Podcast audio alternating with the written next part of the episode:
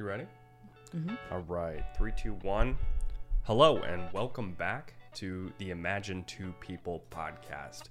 We are your hosts, Josh and Anna.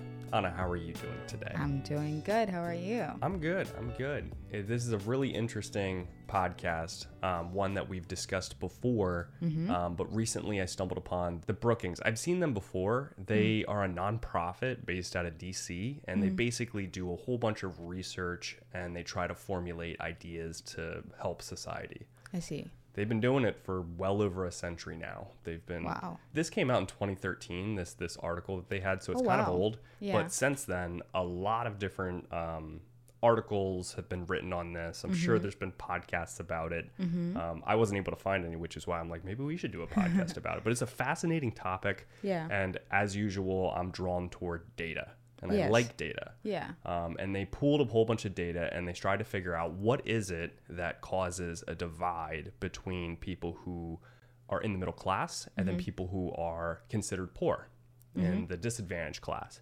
And they said, well, what is it about the differences between those two classes um, that causes them to be there? Is there sort of a unbreachable wealth gap?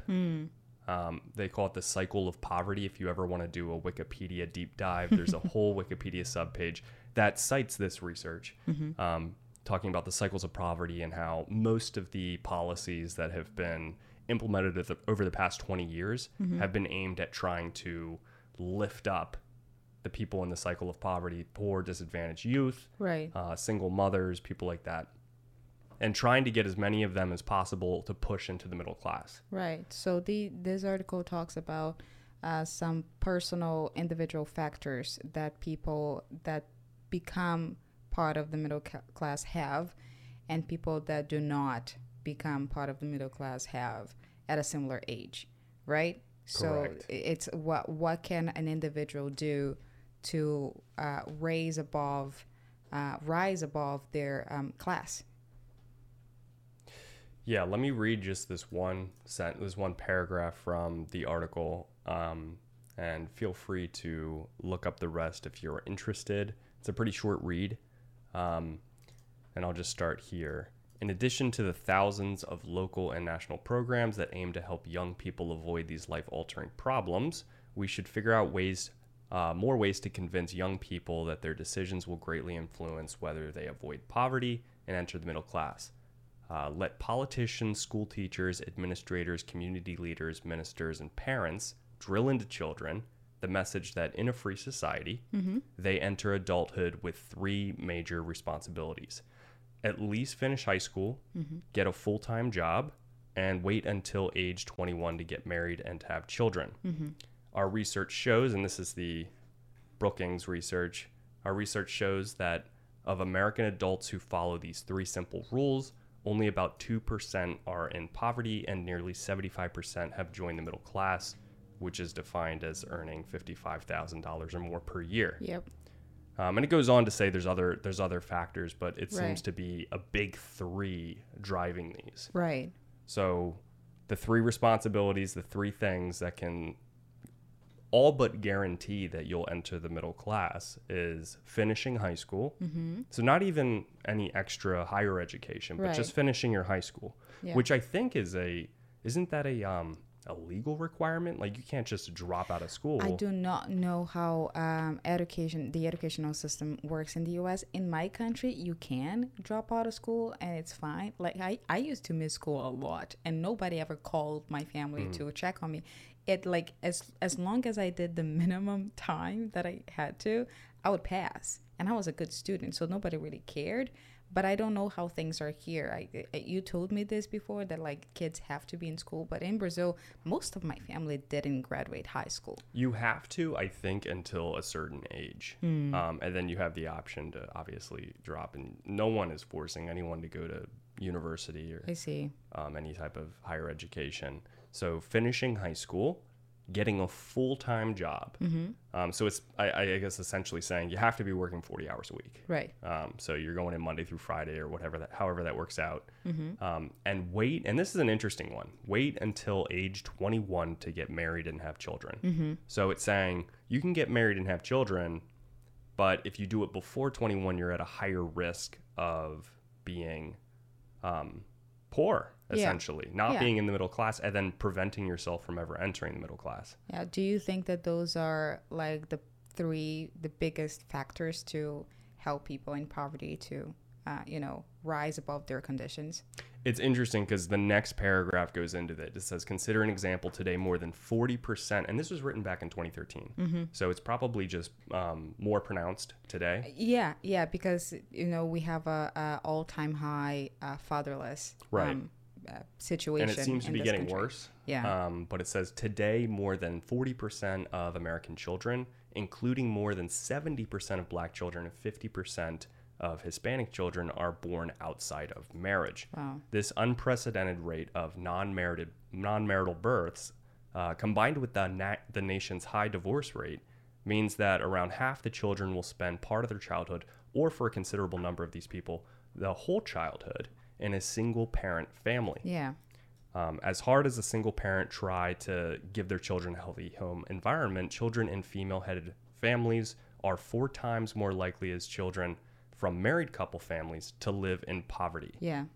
Um, in turn, poverty is associated with a ri- wide range, a wide range of negative outcomes in children, including school dropout and out of wedlock birth. So it's like a cycle. yeah. It is. If you were born um, with just a mother, it's more likely that you will have a child out of wedlock yeah, as well. yeah, and, and and that you know usually it's the story. I mean, I have that story in my own family.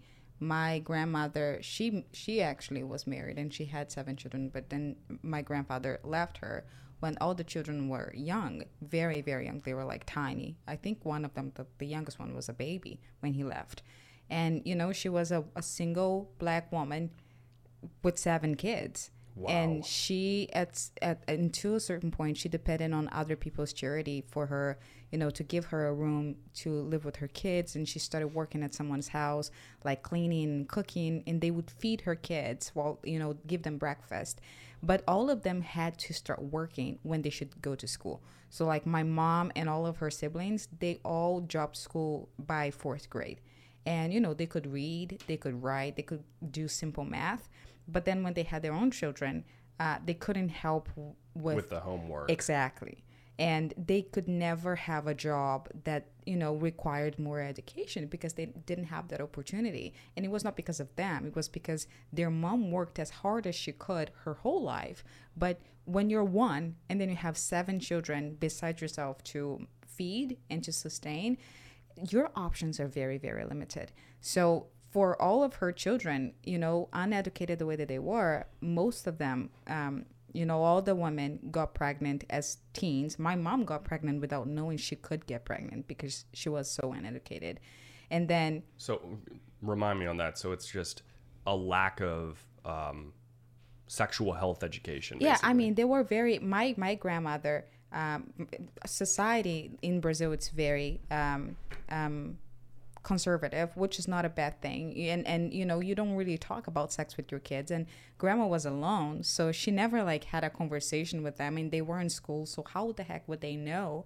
Um, you know this is what you do this is what you don't do. They just worked. They didn't have time for that. When i see american families talking about problems like you know um, like kids bullying your kids in school and they want like organizations and the government to get involved it's like it's you guys are so privileged that this is the kind of thing that you're worried about. Someone called you fat like the heck? Just ignore it and keep walking. Don't do that. Or like someone hit you hit them back. Like in my mind it's so much harder like the way that I grew up because they didn't have time to solve these issues. They were on a lower level of the issues were more primitive you so know third was- world problems versus Exact- first world problems. exactly. So, you know, they worked all the time. You know, they sold food uh, on the street, like they sold food uh, outside of like um, stadiums. Mom started working for people when she was 11 years old, and she tells me that all the time. Wow. and, you know, for me, I, I'm a third generation. So I grew up traum- not traumatized, but like super concerned that that was going to happen to me. And I decided, like, I was so worried about it that I was like, I cannot get pregnant at 15 years old. I can't because I know what that made you know my mother and, and her sisters lives become. My godmother was the only one that graduated high school and she wanted to go to college but then she got pregnant. Hmm. And then she had to do the same thing because the father also left. And they were all single mothers by the way. So they had to take care of themselves and their kids in a very very young age without an education and that was super super hard you know and at some point they needed government assistance and anything that they could uh, get. But for me you know for for my mom she was like the second one so for her the cycle was just starting. And for me was like i, I could see what happened. And i finished school. So i knew just like i i know if i you know make one misstep and i just stop here I don't I'm not gonna have a chance to become something more. I wanted to travel, I wanted to live abroad, I wanted to learn another language and I did it. But I only did it because I I could do all those things. I could finish school, I could study. I didn't have any kids, so I could only take care of myself. I could become an au pair. And if you have kids, you can't. You can't come to the US um, you know, pregnant or if you're married or, you know, and, and how would I come with a kid waiting for me in Brazil? Like you, you can do that. Um, so I could have this wild, this a wide range of options that uh, the generation before me didn't have because the generation before them was messed up. So you know, I like this list because these are all things that I experienced, and they were very real and they're very objective. They are not talking about the difficulties in the homes of, you know, two parent homes or everything that you can go through individually, but they're talking about, you know, these general objective things that if you do, you're probably gonna do okay. with a 90% chance. And I suppose even 2% still, which is the minority, but it's still 2%, will end up in poverty even following these rules. But the vast majority uh, will enter the middle class. And I think that's interesting. But you know with your with your with your aunt with your godmother she had the ability and the desire and the wherewithal to uh, want to get higher education but just being a good mother she had to take care of her kid Right. so it's like it has nothing to do with with it, at that point your list of options just just narrows Right. incredibly fast Exactly. And they had to take care of, of my grandmother, which was the generation before. So, like, imagine you, uh, you know, and you have yourself to take care of as an adult, and then you have a kid, but your parents also can't sustain themselves. So you have to make a living for yourself, for your kids, and for your parents. Hmm. And that's just you can't you can't just you know decide that you have a dream and you go after your dreams. You have to be very very strong and you know have a certain mindset and and lucky like luck plays a, a plays a part in that if you get someone to help watching the kids or you know if you're in a in a country or in a place where being an entrepreneur is encouraged which in brazil it's not so much like you need so much to start if you want a business or something that you know for for a lot of people that's just not possible Right, right. It's not a viable option. This is um, something you know that you and I've talked about um, frequently over over the the past year. Just um, thinking about okay, hypothetically, you know, let's say that we're president tomorrow. What's something we could do policy wise that could help lift people into the middle class? Or what's the most effective way of doing that? Um, and, and you know, some people might argue it's not a government solution at all. Um, like I feel like if you talk to um, a youth group leader or a minister or a pastor, they might say, "Well, there's a spiritual problem. Um, people um, are having more sex before marriage or something like that." If you talk to um, a politician, they might say, "Well, we don't have enough programs to help uh, disadvantaged youth and give them opportunities." Um, yeah which is not true in the us no, it's not in the US. Like if you want to go to school, for example, and you have no money whatsoever to your name, there are programs for that. And there are Yeah. programs like FAFSA, um, financial student aid programs, where you can fill out your income and your parents' income, and they will give you aid accordingly to that. right right Um, and I feel like the, I just I struggle because I, I I'm in my ignorance. I'm still learning about all of this, coming from a privileged background, um, and realizing just how much luck and how many blessings I had to get to this point. Um, I struggle with knowing okay, what is the right answer for helping the most amount of people? Well, because this this article does a good job, I think, of framing what are some of the potential issues and what are the some of the potential things that can hold people back. Yeah. But okay, so what? You know, Yeah. like what do you do from here? Right, right. Um, well, and this is not a solution. This is just a commentary. I think most of these problems they start being solved. All of them, actually, they start being solved at, with a good family. And a good family is not a family with money. A good family is a family with a mom and a dad. And you know, there's I, I've heard so many people talking about, well, you can grow up with a mom and a dad, but the dad is abusive or they have a terrible relationship and you grow up scarred and you know you're going to suffer from a bad relationship because they stay together just because of the kids and the truth is that data does not support that i think that people that grew up with both parents and they had traumas because of that they underestimate the amount of trauma that they would have with just one parent Hmm, that's like, interesting. that is th- there is no such thing as a perfect family. A good family is not a family that you know. Oh, you're so happy to be born there. I remember growing up, and at some point, I was just so frustrated to be part of the family that I was. Not because I didn't love my family, and and you know, I grew up to realize that my family is. They've done so much with what was given to them. Right. But as a kid, I would just like, you know, we didn't have much and I couldn't do anything. And, you know, we we we had such a terrible situation. And I, I it took me a while, like growing up and learning things and maturing really, just like a normal person to realize like, wow, they my mother and, and her sisters, they've done so much uh, with their lives. They were just dealt a very shitty, you know, uh, deck of cards. And they are some of the um, happiest people I know, like in, in terms of just like they laugh of their bad situation instead of getting like resentful and blaming the government or blaming society or blaming like racism. They've never done that. It's just like, what can we do? And they do it. And, you know, I, I grew up to have good people around me, but it was very difficult not to have a father figure. And I think for um, people just do not give the right importance on growing up with a mom and a dad just having a home with two figures and and knowing your place knowing where you belong. And then you grow up and you have more chances. And this this is supported by data that people we just read this the people that grow up in a one parent home they just have four or more chances of um, going to poverty line or committing crimes or going to jail. And and this happens before you get to the age of getting a, a program uh, from the government getting help from the government you getting in the system being in a good home starts before then you get the chance to go to school then you get a chance to get a job that it's it's when you're born you have to be born that so that's the primary thing if you don't have a good family and if you don't have like a um a good family structure, you know, with a, a father and a mother, then you're up to a bad start. And it's like an uphill battle. Exactly. The cards are stacked against you. Yeah, You know, they're.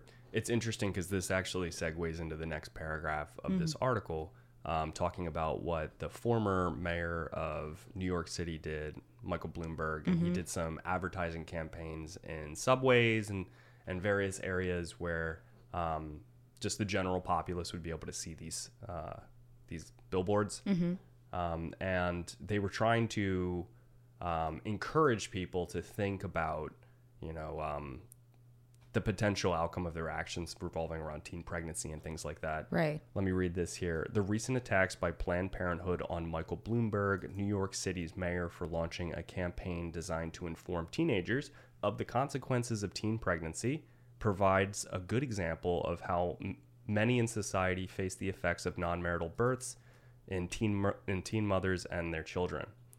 In one of the campaign posters, a baby with tears rolling down his face says, I'm twice as likely not to graduate high school because you had me as a teen. Another shows a girl saying to her mom, Chances are he won't stay with you. What happens to me? Planned Parenthood criticized the ad, um, the ads displayed in the subways and bus shelters for ignoring racial bias or ignoring racial and economic factors that contribute to teen pregnancy. Um, other critics say the ads stigmatize parents and their children. So basically, teen, uh, basically, I guess what Planned Parenthood is upset at is saying this affects a certain minority more than other minorities. So this is not okay to talk about.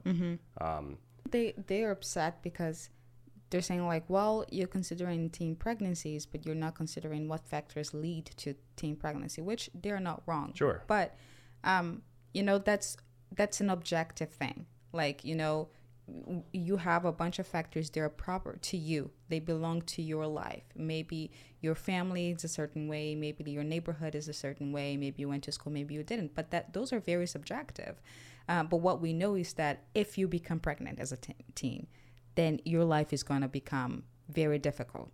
And you might get very lucky. And you know you marry the guy and you have a different life but the chances are against you. The odds are against you. And i think I don't know how I feel about these ads, but I I know that I I I like the objectivity. Like this is something objective that if you do, you know, chances are you're not gonna ha- you're gonna have a more difficult life than you would if you didn't get pregnant. Right. Um, I think that, and I I wanna I don't know how what you think about it, but I think that we live in a society that doesn't like stigmas. We see stigmas as a bad thing, like oh, we have to normalize everything. And normalizing everything, in my opinion, is not a good idea because if you do that with any other species, you go wrong. If you tell, you know, um, zebras, if they could understand you and you told zebras, like, you know, just be more accepting of lions, you know, just hang around with them. They, they're good people. And, you know, if you like to hang out with lions, just do it. You should be able to do whatever you want they will do that and get eaten most probably maybe they won't maybe the lions are full that day when they're hanging out but most probably you will and if you if you just normalize certain behaviors that are they're factually proved that you will have a difficult life if you do that then we are not helping anybody. We're just sounding cool. You just want to sound like you're, you know, you're open minded and you're accepting everything, but you're not doing anybody a favor. Mostly people, they're teenagers and kids, and they do not know who they are. You are like we, the grown ups, are the ones that are supposed to tell them, like, listen, these are the things that I wish I knew when I was young. I wish I knew that how important it is to actually get all the opportunities that I was handed. I wish I knew how important it was to have a father in my house. I wish I had someone to help me get an education. You know, I was lucky enough to get an education, even despite of all the odds against me. But I'm the the exception. I am not the rule. So if we just tell kids that it's okay you know you can do whatever you want free yourself and you know wear all the clothes you want listen to all the music you want that you know with all the bad messages and we don't have a counter message to that to all the bad culture that we're you know uh, um sowing in our society then how the heck are we gonna help these people you know? It comes from I think we would both agree it comes from a good place where you say, you know, we're all different people, and so we need to create a culture where everything's acceptable, so no one feels like they're left out or gets their feelings hurt. Mm-hmm. Um, the problem I have with that on its face is that there are certain things that are objective truths, mm-hmm. like people who are morbidly obese are at high risk for just about every type of illness out there, mm-hmm. and their life expectancy uh, drops dramatically. To avoid health messages to obese people just because you don't want to hurt their feelings right. i think is um, much more cruel to those people. Right. I also i also don't like the the feeling of it's almost uh, condescending. Like you look at people that have problems and and you could give them motivation to get away from those problems but you don't want to hurt their feelings because you think that they can't take it or if, if you feel like you're gonna offend them. But that's so condescending because you don't know how another person is going to react what they can take or what they're expecting for what they're waiting for. Some people just need the motivation to live a different life the encouragement.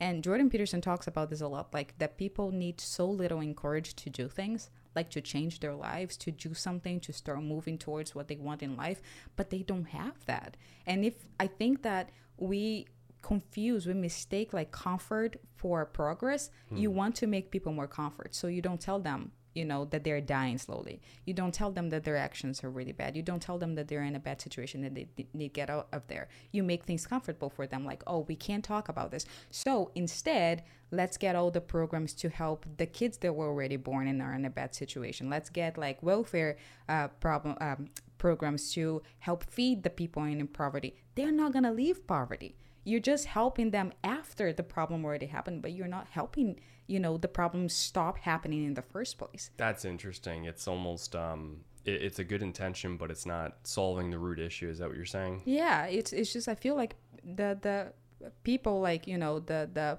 in in this case they were fighting against uh, these ads or any any of these conversations happening like they're catering to themselves they just want to feel good about who they are and most people don't tell the difference you know that you're doing that for you and you're trying to help the other but when when this kind of conversation happens i see a lot of people just wanting to feel good about who they are as a person and this is important here. I think this this point uh, sort of drives what we're both saying home. Mm. It says teenagers are capable of understanding principles and using them to help make better decisions. Anyone who delivers messages to teens about the consequences of decisions that could affect them um, and others for many years should be praised and not criticized. Right. Um, and, and I would I would I would highly agree with that. Like when I was a teen, yeah. I wasn't an idiot. Like if someone right. tells me something, it might hurt my feelings, it might make me not feel good, mm-hmm. um, but I wasn't dumb, and I could still hear what they're telling me. And if they're yeah. saying, you know, oh, if you get if you have sex before marriage, if you, you you know you're more likely to have a kid out of wedlock and if you have a kid out of wedlock you're more likely to be um, in lower uh, lower income status. Right. You know, that's not very difficult for a teenager to understand. Right. But I think it's important that these messages are said. Right. So it's not the very first time they're hearing about it, but you know, people will still make their own decisions, and that's very important. So I guess that's uh, I guess what we're doing with this podcast is exactly what Bloomberg is trying to do, just trying to get a message out. You know, yeah. I wish there was more we could do uh, to solve the root issue. Yeah, I mean, there's so many people that starts uh, um, companies and nonprofits and organizations that or movements that they to help kids and to help people in a bad situation. And I've I've uh, um, you know I follow a bunch and I've met a bunch and I I I like it because all of them have a personal story. They go like, you know, I was walking in this neighborhood one day and I saw like the kids doing things that they shouldn't, and then they started a sports program for those kids and start a mentorship kind of program. But you need a personal, um, a personal factor. Like I felt like I needed to do something, and people, you know, need that and they can't because you know, ideas are the only things that really change the world, and they start in us. So I know that, you know, personally, I made different choices uh, because I, I looked and I saw like how those other choices end up as and I wanted a different life. And as a teenager, like you said, I was perfectly capable of understanding. I, I put myself away from like relationships on purpose because I knew I wanted to leave and I knew I didn't want a kid. I was just like, I do not want to mess up. Like I, I was too strict to myself with myself, you know? But there's so much power and people just growing up sometimes in a bad situation like I did, and then learning with that bad situation to help others. Or, you know, having actually a better life than you could otherwise because you know what's the op- other option for experience, like with your own experience. So I, I think there's just so much power in people just being people individuals can do so much more than we think they can and it's just um, there's there's it's good to have this conversation and it's good that you know someone is trying to get messages out there that it's possible to have a better life it's possible to make uh, uh, different um, choices and even if you made bad choices you still have time to you know, get a better future for yourself. It's never too late. And there's so many examples out there.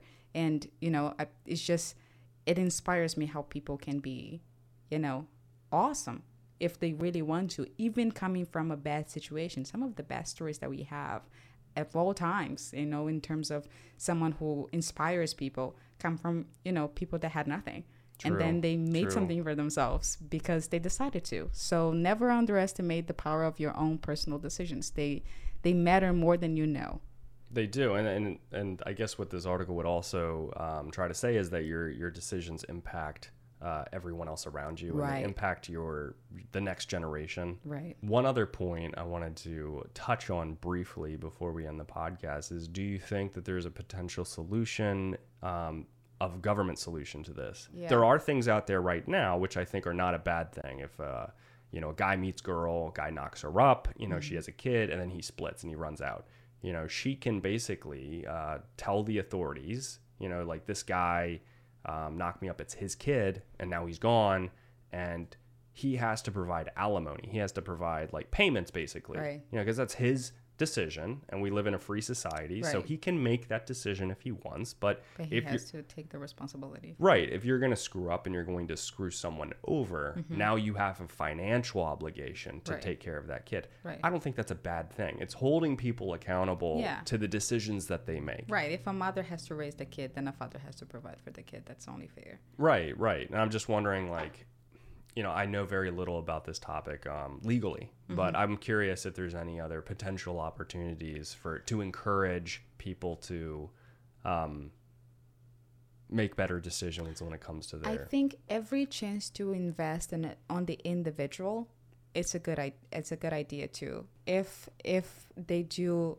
like they make it easier for you to get um, a loan to go to college, um, and then anybody can apply to that. So everybody you know takes takes um their share on that, and then you have these counter effects like the courses in, in universities get more expensive Sure. people get more debt because of something that was so general and did not help anybody you just now have a lot of debt on Now you we have an entire generation of millennials that are stuck with all this debt. They Right. call them the doomer generation caused by the boomers. Right. So I guess what you're saying, and I agree with that. I, so, so the other point, like this is one option. This is the general option. The, the personal individual option is if you are a kid and you're uh, disprivileged and you need help, then the state helps you. Like they give you a voucher, a voucher for education, so you can get to a private school if you have the skills, and or if you know you can get to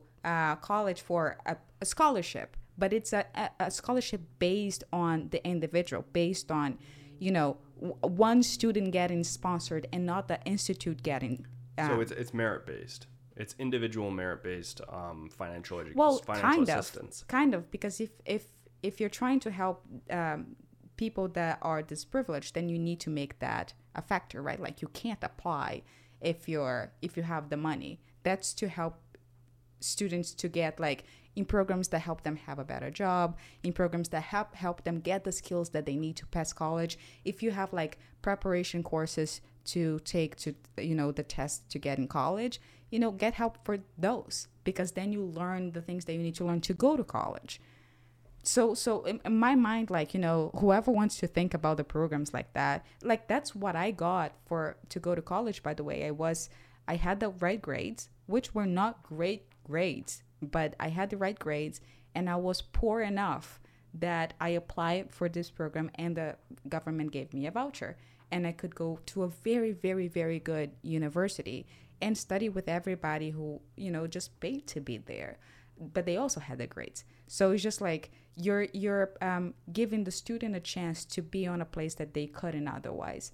And of course, like I said, that is completely like you need to have the grades. So maybe we'll help students to get courses to have the grades. You know, so they learn the basics, so they try to go to college, or maybe they will learn a skill to just get a job and not go to college, but you can be a technician, or you know, just something better for yourself than you would if you have no education and no skill otherwise. We've talked about this before, but one idea that I've I've, I've kicked around was. Um, I think it's possible to financially incentivizing companies through um, either direct payments or cat, um, tax credits for the number of disprivileged youths that they create a program for in terms of like internships and rotational programs. Say you have um, a city like Baltimore, and Baltimore's surrounded by manufacturing.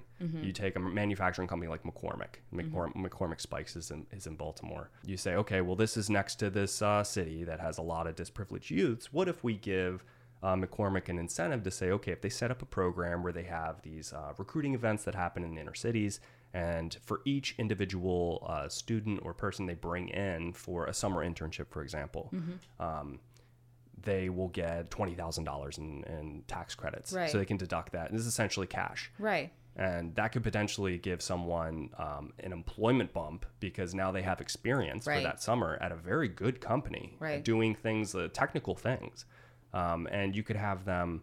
Um, get paid as well with that. Some of the internships I had were paid in college Right. um, at manufacturing companies, and I worked at minimum wage paying jobs at like Panera in the food industry, Mm-hmm. um, and you make very little doing that. But this engineering internship that I had, I made about double, Mm-hmm. about two and a half times what I made at Panera. Um, even though it didn't it didn't materialize into an actual job, it was just Right. just summer experience Yeah. um, something to do while I was between um, semesters, between seasons. Yeah. Um, I think that could be awesome for financially helping um, disprivileged youths, give them some cash, and then all, uh, which just gives them the taste of like this is the kind of money you can make, Right. and then also giving them something to put on their resume, so Yeah. that if they're applying, they can be like, And well, and give them the chance of knowing that they can do that. yeah, Like, oh, that's a job that I I can actually do. they'll see it. They'll be inside one of these companies that they might have never been able to step in before, given the lack of resume experience they had Mm-hmm. Right. and whatever opportunities or lack of opportunities they had in their in their their social circle. Right. And I, I'm a strong believer in that everything in the world works off incentives. Mm-hmm. And so, you know, you, you might want to deliver a message and be like, this is the way the world needs to be. And everyone's like, yay. And it's like, but nothing changes because Right. no incentive was changed. Yeah. Um, and so I think it's possible that a financial incentive for a private company Mm-hmm. um, could be the answer here. Just not some exorbitant amount of money, but like ten to twenty thousand dollars per student um, per per summer internship program. Right. I wonder how that would go because I think that that could be a good thing. It could be a better thing than the forced. Um, you you forcefully has to you, you have to give that spot in your company to you know a minority, It's which com- I I do not think it's No, it shouldn't thing. be forced. I think it should be elective. We do that all the time. Um, just with college interns and things like that. I've had interns that have worked for me for a summer. Um, and you help give them assignments and things like that. For them to just say, okay, now we're we're starting a new program where each of you can get an intern from this area or from this this uh, recruiting event or this this city here, whatever the closest city is to where you're working um, it would be no different than just getting an intern from oh we got an intern from VTech or from Penn State or you know something like that. It'd be no different, um, and it's an opportunity for you to um, basically give someone some of the work that maybe you don't want to do. right. You know, just some some basic pencil pushing. right. You know, but that's valuable skill. Yeah, I mean, if if the companies if the companies are smart enough, then they would give like you know low responsibility jobs, but still inside the company, because then you know they don't have a lot to lose if the lack of skills you know that these these kids will show will just like make them lose a lot of money. That's the, No. it, it, it doesn't happen. So if they do that and it's something like, oh, this is actually working, then you know it can be a win-win situation. Huge. I wonder how that would go, or if that already exists. Do you think that already exists? Um, not that I know of. Um, but if it does, it is not being done enough. Mm-hmm. I know that for a fact. It is not being done because I've never heard of it. Right. I've recruited for jobs. I've been myself inside of interviews, 100s Mm-hmm. of interviews, and I've I've either gotten a job. I've also lost jobs because I didn't have certain experience. There was a, there was an engineering position that I lost. Uh, because I hadn't done time studies before. Mm-hmm. The time studies are so simple. You're just standing there with a stopwatch and you're recording how long it takes someone to do something. Mm-hmm. Anyone can do that. You don't need a high school degree to do that. You know, you could teach pretty much anyone from any background to do that. Mm-hmm. And that's a thing that engineers, especially the ones that I work with, we don't like doing time studies because it can be hours and hours of just sitting there. Right. And we'd rather do more technical things. But it's still a technical thing to do that. Right. And so that, that that's an opportunity I see for my particular job where I'm like, if we were given an intern that could do some of these things, they would get valuable STEM level engineering experience at a high technical company, highly So- technical company. So maybe like I don't know how it works because I've never been to school here, like really high school. Um, but maybe if we, you know, the government made a goal of putting these programs out there for every high school students while they're in school, you know, make he make a field trip to, you know, a, a, a fabric and you know make the teachers distribute like pamphlets with all the opportunities that they can. Do you guys have They that? do some of that. I Mm. know that in the last engineering company I worked for up in New Jersey, we constantly had, and I shouldn't say constantly, it was like once every couple months, we had a school group come through. It was usually high schoolers. Mm-hmm. Um, yeah, they definitely seem like high school age. And they would come through about 15 to 20 of them, led by a chaperone. Mm-hmm. And they would tour our facility where we were manufacturing automotive and aerospace um, Mm-hmm. supplies, basically. Um, and I saw them walking through and you know, it was like so high school. It was like some of them didn't care at all and didn't want to be there. Some Right. people were like very interested, and then some. A lot of people were just talking to their friends. Right. But they were walking through, and they were being shown, you know, how the process works, what the products are. They could they could hold the products in their hands and say, "This is built here," and they would show them around. Right. Um, and there were some opportunities to talk to the kids to say, like, you know. Th- you know what job do you do and he said well as an industrial engineer i help improve the process and what that means is blah blah blah you know and i give them some real world examples um, and, and there are opportunities for that in high schools that there i don't know if it's every high school i don't i'm sure some do better than others um, Right. but i But, have like, more of of of like the teachers talking about the programs that they can apply for. I Like, see. Oh, you can apply for this, you can apply for this. And if they have the opportunity to go to the fabrics where those programs are being, because maybe they go like, oh, this is kind of cool. I want to work here. Maybe, you know, I'll learn something or something. Because that's how I got, uh, I didn't know how to apply to college. Like, this is how little, nobody helped me. like, there was no help. My I see. family was not, if I needed help with um, homework, either I asked my godmother, which was the one that, you know, uh, actually finished high school and she knew a lot. But if, if it was something more complicated and she didn't remember and she couldn't help, then I would have to go to the library and ask for, you know, whoever worked there, like, can you help me with this? Or I would just go to school and copy off my friends. Like, I didn't know how to answer this. Um, but I only got to actually know which college I wanted to go to, what course I wanted to go to, and how to apply because they took us like to this fair in a university, and I was like, I really wanna, I really wanna do this. And they explained what every major was and what they did in those majors, and you know, I got interested in one, and then I saw a friend of mine who talked about this university that his sister went to. And then it was like, just go to their website and figure it out. It's like, okay. And then I did that. Uh, I didn't even have a computer. I went to my uncle's house and did that. But it was just because they exposed it to me, you know, because I, I would never have thought of certain things because I didn't think that they existed.